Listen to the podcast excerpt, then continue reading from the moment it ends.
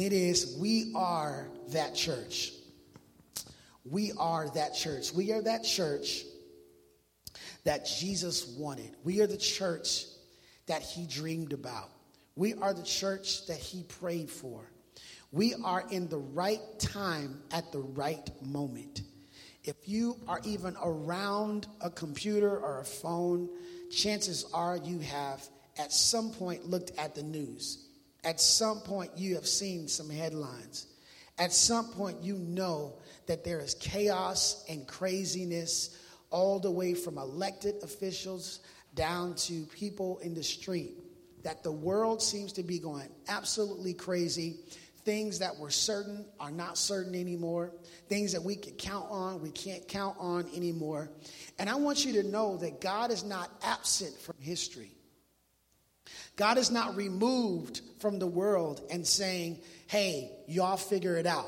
No, God is saying, I have an answer and a solution to every negative voice in the media, every negative personality, every person who would seek to destroy people. I have an answer, and it's called the church. That he has called us together for this very same season, that we see a flood of negativity and evil, that we are to overwhelm it and overtake it with love, the love that comes from Jesus and comes from God, manifested in the church. And so we are that church. And I want to read to you a little bit here in Acts chapter 2. You might just want to take the highs out on the EQ on this mic. Acts chapter 2, I want to kind of give you the big picture of the church. This is a scripture that's often referenced when we talk about church.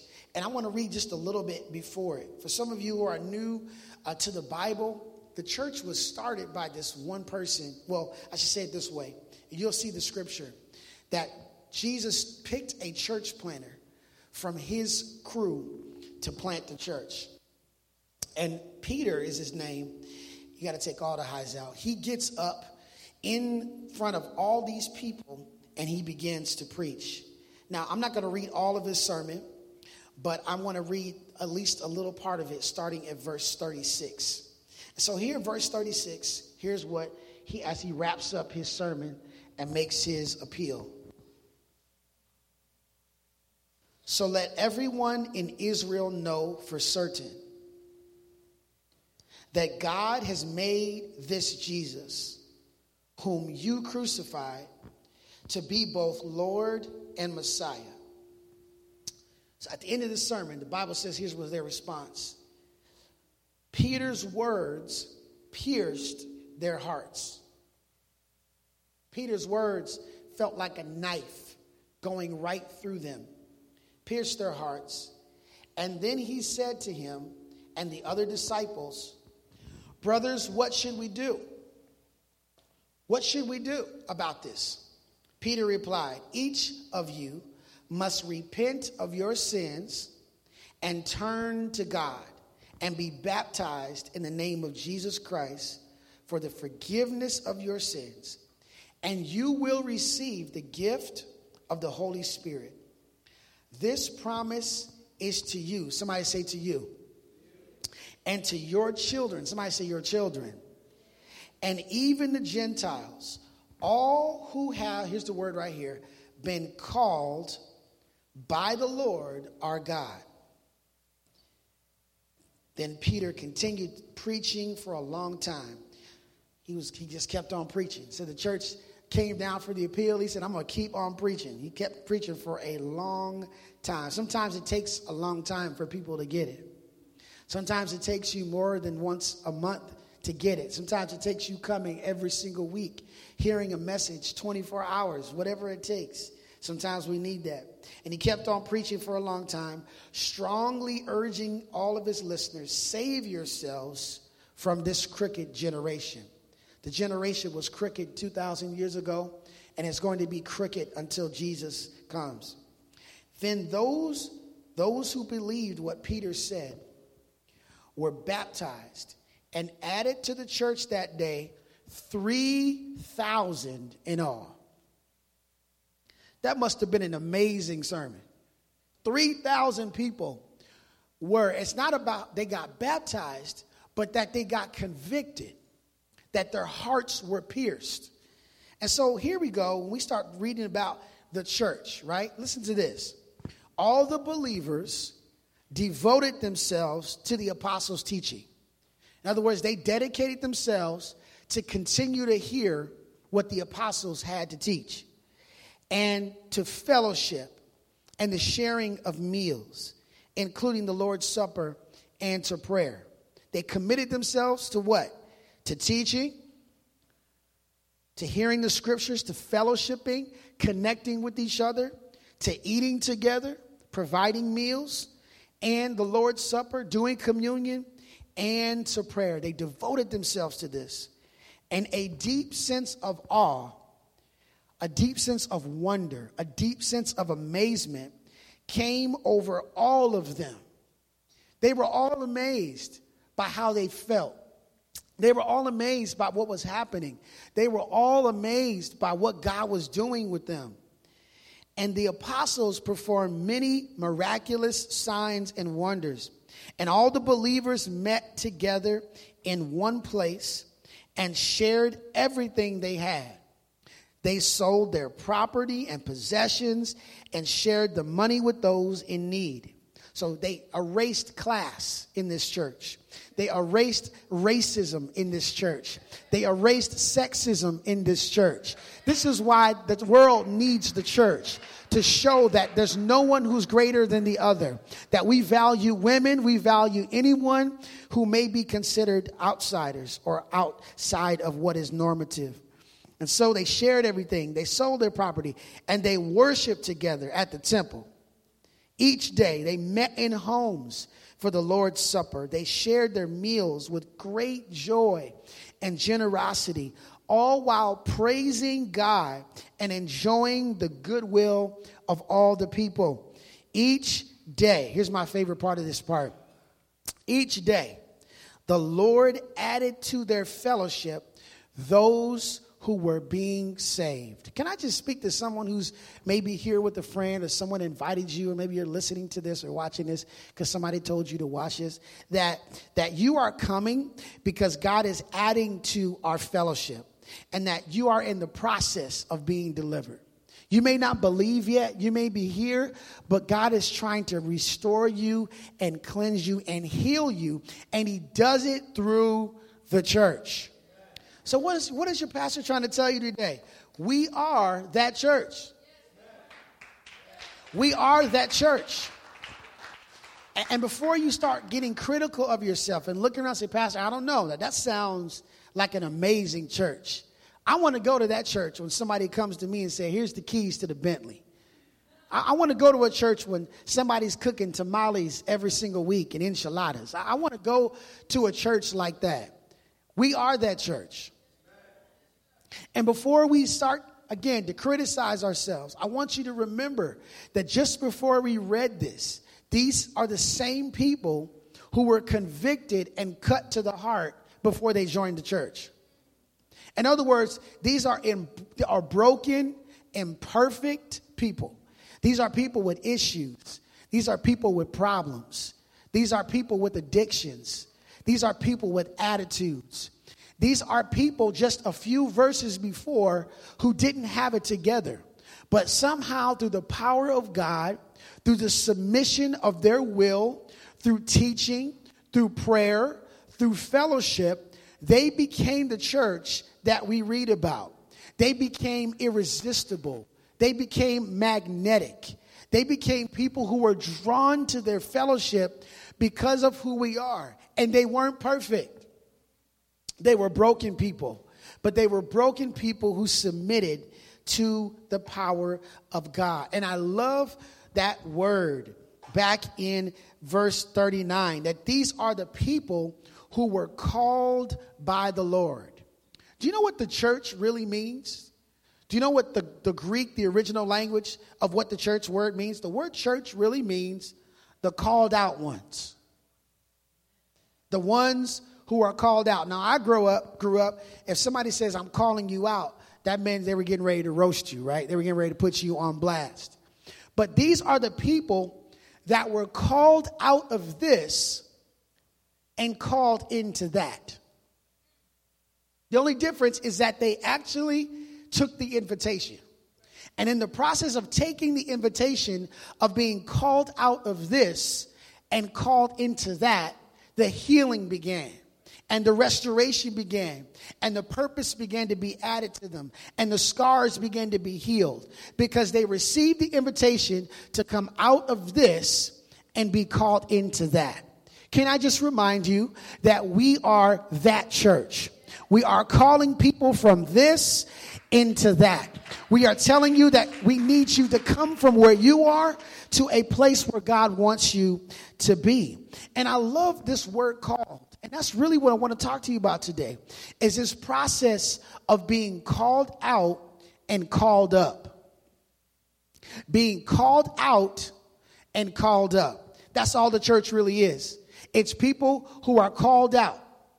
There's a bunch of people who are called out, and when they're called out, they're not just called to sit. They're not just called to wait. They're not just called to hide, to be quiet, to walk some political line. No, they're called out to be called up. See, you're going to get, I guarantee you, most of you in this room, I told you, we went somewhere and we got crazy. We got crazy because we were reminded of our mission. And that's what I want to do over these next couple of weeks. Somebody is going to call you. Somebody is going to call you, and they are going to not only call you out, they're going to call you up. And you're going to be asked to do something, and you're going to be asked to serve. And here's where it's coming from. It's because we believe that we need you and that you're here on purpose.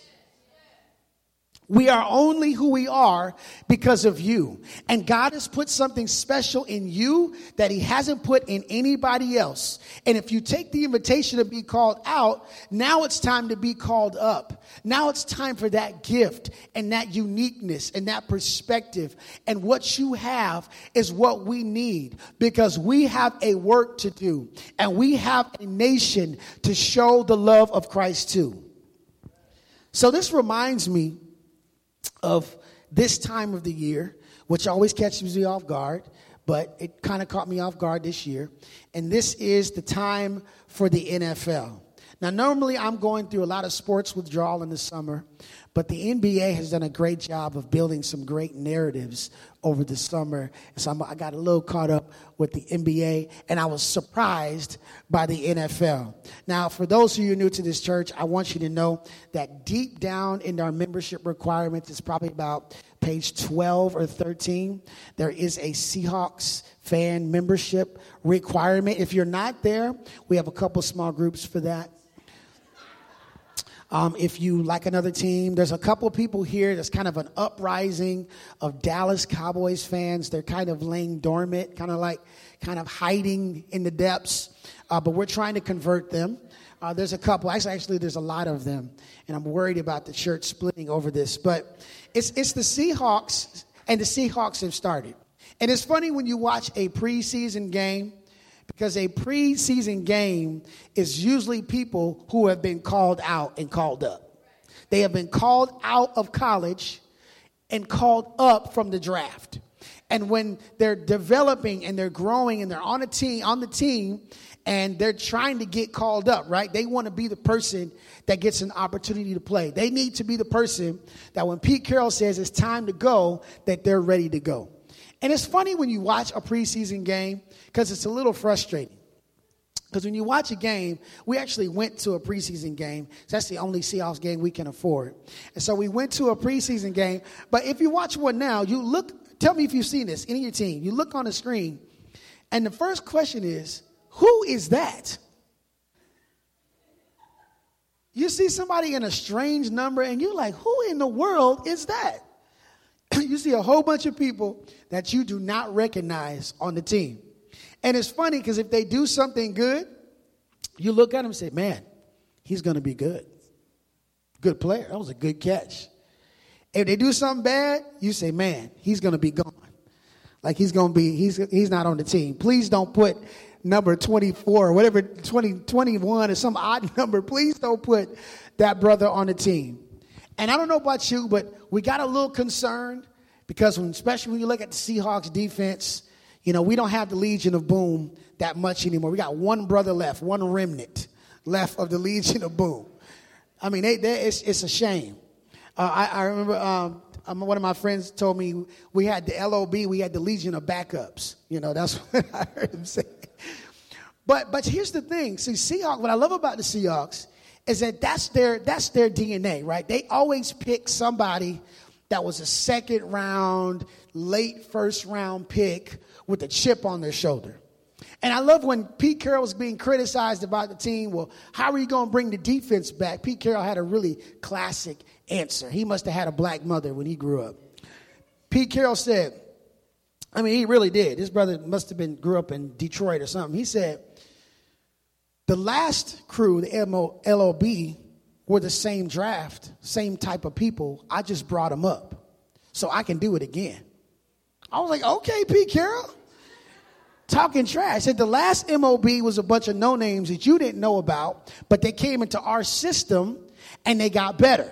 And so the LOB people that you love and revere were a bunch of second-round, third-round people that we brought in and make them better. And he said, that's what I'm getting ready to do again.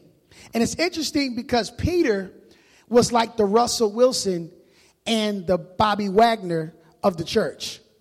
They were the ones that got all the money. They were the ones who had the influence, and he was the one who was leading the way. But the good thing about Peter is he understood something about himself. He was a second and third round back pickup too. He was like Russell. They said, you're too short to play, and you ain't got the strength. And Peter has come a long way, and now Peter is saying to the church, I need to call you up. I'm looking for some third round, fourth round people who didn't get drafted. If they're willing, I'm going to call them up, put them into a system, and watch them change the world. Here's what Jesus said about Peter. And Peter is kind of the DNA of the church because Peter was a problem. He really wasn't qualified for his role.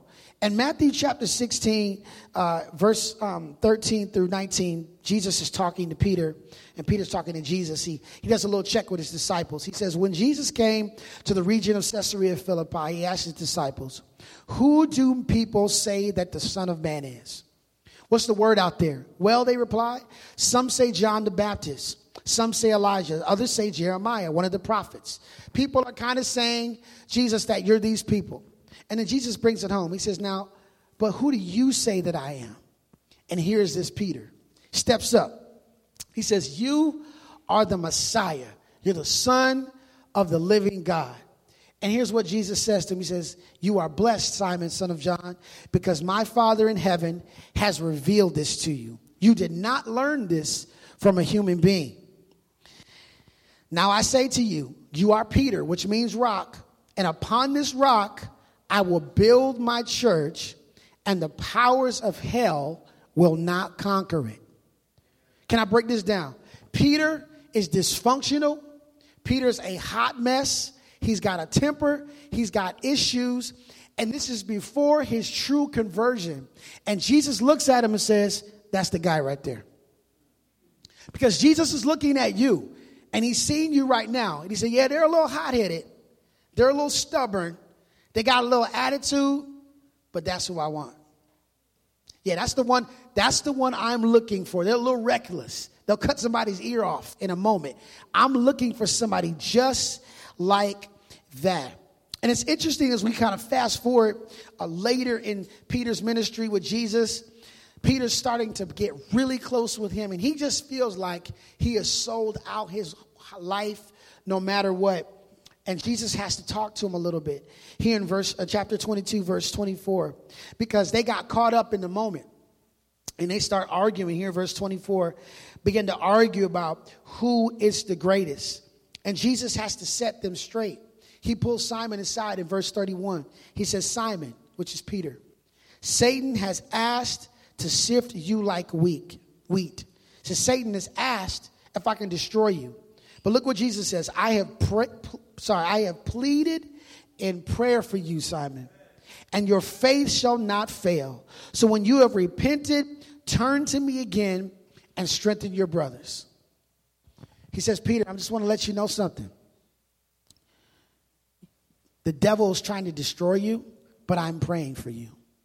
See, sometimes that's all we have to do as a church. We're going to be that church that says, you may be in this right now, but I'm praying for you. You may be in a bad situation right now. You may not see what's coming down the road, but I want you to know that I'm praying for you. And Peter doesn't realize it, but he's headed for something very devastating that's going to lift him up. Now, if I fast forward down to verse 54 of that same chapter, Jesus gets arrested. They don't believe that Jesus is going to the cross. They don't want that to happen. They feel like we're building something else. But Jesus is taken. So they arrest him. They lead him to the priest's home. And Peter follows at a distance. All the stuff Peter was talking, he wasn't talking it right then. So he follows. They lit a fire, and Peter's standing around it. And then the little girl notices him and starts staring at him. She says, this man has been with Jesus. And Jesus had warned Peter, you're going to betray me. You're going to leave me. Peter says, no, I don't even know him. And then they're looking around and say, man, you look like one of them. Peter's like, man, I'm not. I'm not the dude. You got the wrong brother. Verse 59, an hour goes by and somebody's like, no, you got to be that dude. You sound like Jesus. You look like Jesus. You walk like Jesus. Can I just encourage some of you who may be a little bit far from your walk with God, that if you've been with God, you can't help it, that people notice that you've been with Jesus. When you go to the club, you ain't that hot. Everybody knows, nah, that's a church person right there. They going way, they doing the absolute most. If you're just around God enough, you start to look like him. You start to walk like him. You just need to be reminded that he's called you out and he's called you up. And so they say, you're the one. I know you are. And then Peter turns around and he starts speaking. And he says, no, I don't know him. And at that moment, he turns around. The Lord sees him. And Peter remembers that he was going to deny him. And then verse 62 says, he left bitterly weeping.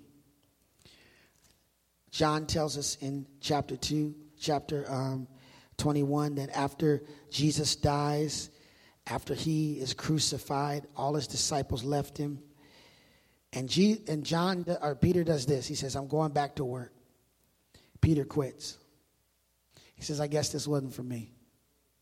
So I guess Jesus was right. I didn't have what it takes. I didn't have enough strength. All my imperfections, all my dysfunction, I knew it was going to show up. I think that's how sometimes some of us get afraid when it comes to church. You feel afraid of yourself. You feel afraid that you've got too many problems and you're not really consistent. And, you know, at the end of the day, you're probably going to go back to what you always go back to. And that's what Peter did. Peter went back to fishing. So I'm going back to it. I'm sorry. I gave it a shot. I tried before and the church hurt me.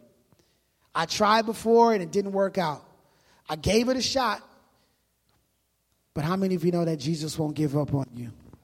How many of you know that when Jesus makes up his mind that he wants you, he doesn't change his mind? And when Jesus decided that this church new movement was going to be here in this community, he did not change his mind. He did not change his mind about you. He's saying, I'm calling you out and I'm calling you up. We are coming to get the job done. You might have made some mistakes. You might have went a different direction, but I'm not done with you. So the Bible says that Jesus starts looking for Peter. Peter's like, I quit. And Jesus, he doesn't even know that Jesus has rose from the dead. The Bible says that they find out. They tell Peter, Peter, guess what? Jesus is alive. And Peter's like, yay. But he's feeling with that guilt. He's like, no, I'm not going to go find him. And so Jesus goes looking for Peter. Look here in John chapter 21. Jesus appears to the disciples She comes to Galilee. They're all hanging out. Peter said, verse 3, I'm going fishing. I'm going fishing. I'm going back to work. I've betrayed Jesus and there's no coming back. So they said, we'll come with you. They went out and they caught nothing. In the morning time, let me not skip over that. They went back to work. They quit. And they're all night fishing and they caught nothing. How many of you can testify that when you go back to that thing, it doesn't do what it's supposed to do anymore? It doesn't bring you what you really needed. Nothing comes back. Nothing comes out of it. And so they come back, and in the morning, I love this, Jesus was standing on the beach. Peter had quit. He left.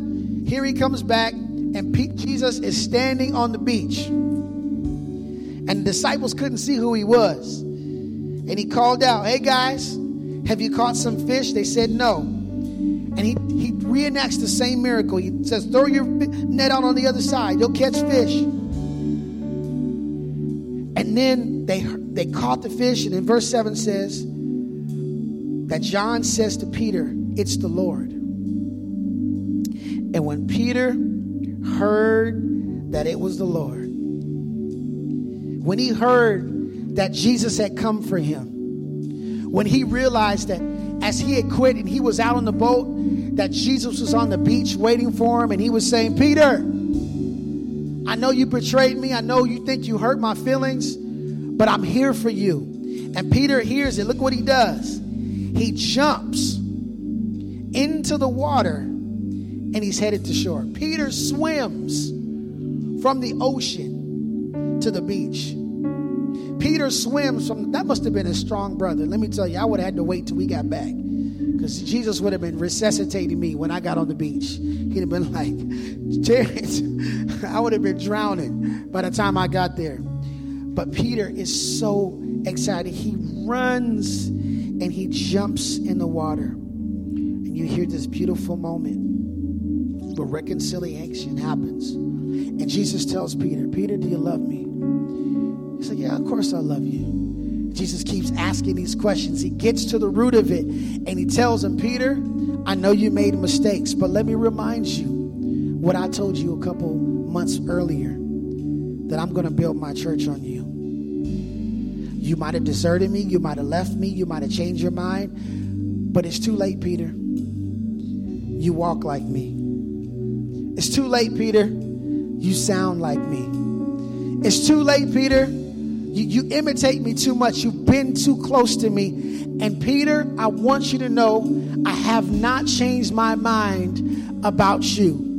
And Peter gets filled with the Holy Spirit. And Peter stands up and preaches like a madman. And 3,000 people come to Christ. And the church of broken, dysfunctional, backstabbing, backbiting, people who change their mind, people who have issues, people with addictions, people with problems, they realized they were called out and they were called up, and they started a movement that changed the world. Can I just tell you that we are that church? We're broken, we're busted, we've got problems, but because Jesus said, I'm going to build a church through you, we're crazy enough to believe it.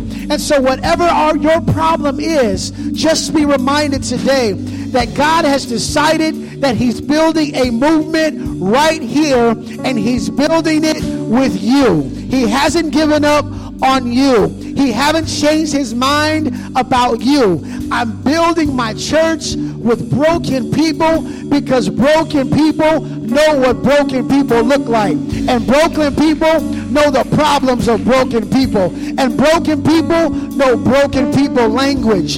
And you don't have to be perfect, you don't have to be powerful, you don't have to be filled with the Spirit yet. All you've got to do is accept the invitation to be called out and called up. And I'm just wondering if you are reminded, there's anybody in here that knows we are that movement, that we are that church, and says, I don't care what it looks like, I'm going to give my life to this, because he gave his life for me. And so we're that church. Somebody's going to ask you.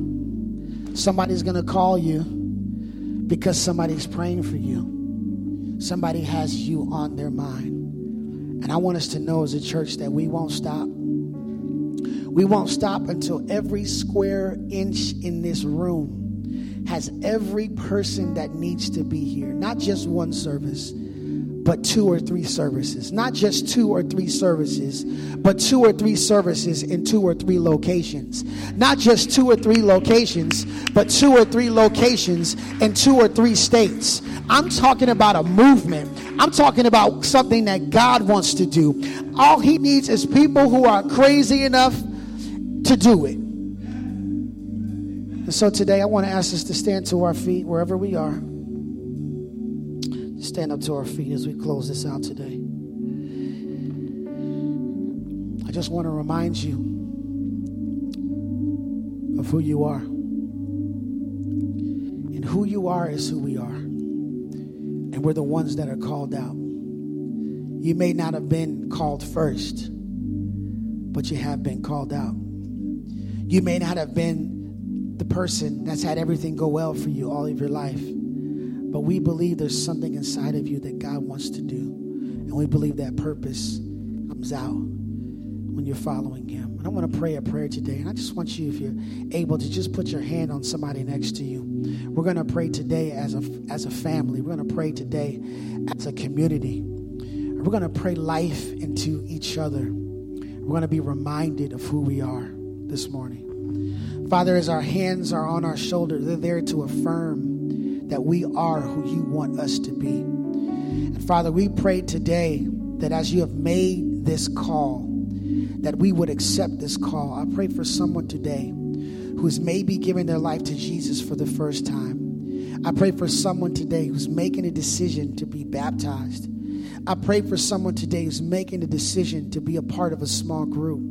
I pray for today for a person who's making a decision to invite someone. I pray for today for someone who's made the decision to join a team. I pray for someone who's made the decision to give to you for the first time. And Father, we celebrate all the decisions that were made. And we pray for those who are still struggling and still trying to get it right. But we celebrate that we are a church of broken people who have a God that is willing to heal us. And so today we accept the call. We move forward. And we say, thank you, Lord, for not forgetting about us or giving up on us. But we will march forward and we will do what you call us to do.